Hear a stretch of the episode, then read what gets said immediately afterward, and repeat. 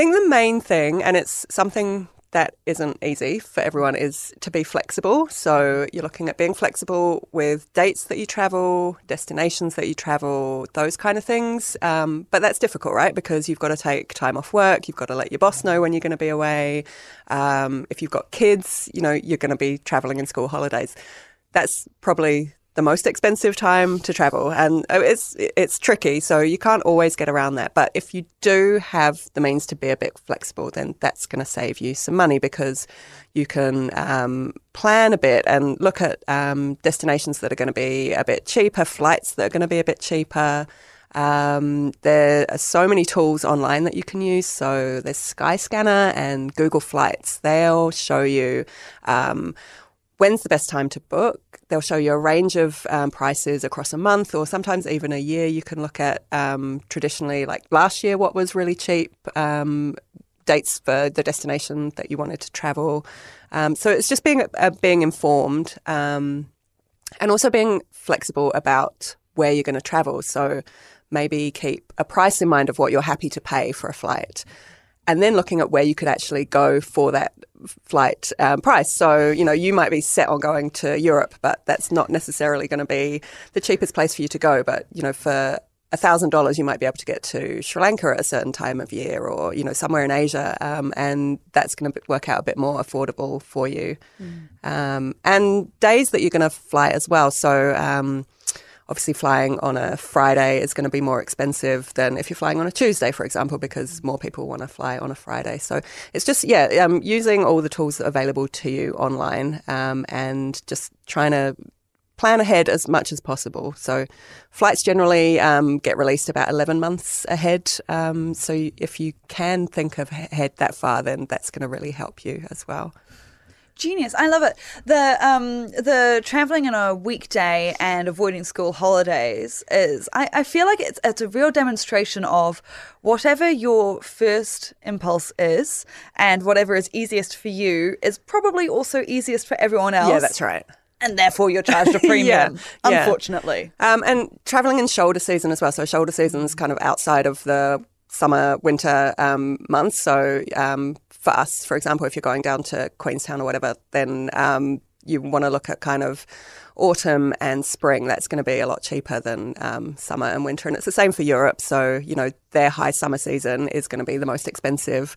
Maybe not necessarily with flights if you book early enough, but once you get there with accommodation, you know, you're going to be paying a lot of money. And also, it's not going to be that much fun because there's going to be all the other tourists there. so you want to avoid those times. Yeah, I, I, I went to Italy um, several years ago and I loved it, had a great time. And um, Venice one of my favorite places. Yeah. I love it's just so different. Yeah. Um, and then my in-laws went there. Now I went there in winter. That's because you're smart. Yeah. not saying they're not. Sorry. no, no. I'm just taking the compliment for me and insults for nobody else.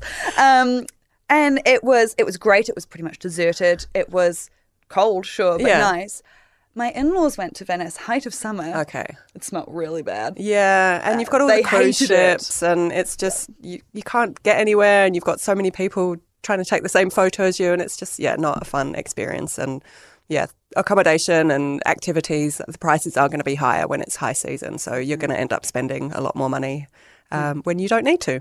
Can I also say, same trip, went to Paris, went to Disneyland. Okay. Because I am a terrible tacky human. and if there's a theme park, I want to go to there's it. There's nothing wrong with it. Right? Yeah. Theme park, so great. Um, and again, midwinter. It was, it was either December or January, but it was proper midwinter. Yeah no lines oh, for the anything. dream, the dream. I had the best time, yeah. and it's really cute seeing Mickey running around in the snow. it was a great time. Well, that's so, a good tip. I'm going to take that one and use that um, yeah. elsewhere. Yeah, Europe in winter, still very expensive on the flights, but hey, worth it everywhere else. Yeah.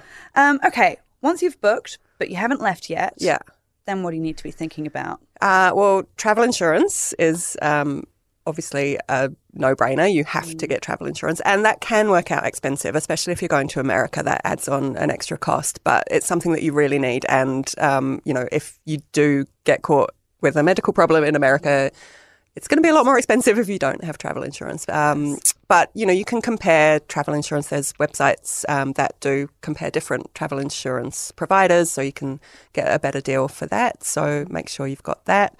Um, plan your route. So when you're when you are somewhere, you've got to consider. Yes, you want to see as much as possible and go to different destinations, but that's going to add on money to the cost of your trip. So if you're doing internal flights or getting trains or you know um, traveling between destinations that's going to add on a lot of money so you're better off just sticking to one place and seeing it properly spending a lot of time there um, so you you know you're going to reduce your costs there mm-hmm. um, and you'd also get under the skin of the place a little bit. exactly better. yeah because yeah. you know how if you're seeing 30 european countries in 20 days. Yes. I don't think that's possible, but you know. Maybe if you're on one of those really fast trains. yeah, yeah. You know, you're not going to actually get to know a place and get to see it properly. Mm. Um, you should. Um, currency exchange, and this is one thing I am terrible at. I always forget to get currency, and then I just use my uh, debit card when I'm over there. It's probably the worst thing you can do, but um, you can uh, order your currency ahead of time. Um, so you can spend a bit of time checking out rates and any fluctuations, and you know seeing how that's um, tracking and trying to get a good deal there. Um, you could also get the um, preloaded um, debit cards. So a lot of oh, um, airlines do these and um, credit card companies. Um, and so you preload them um, with your currency. So you're locking in the rate before you go.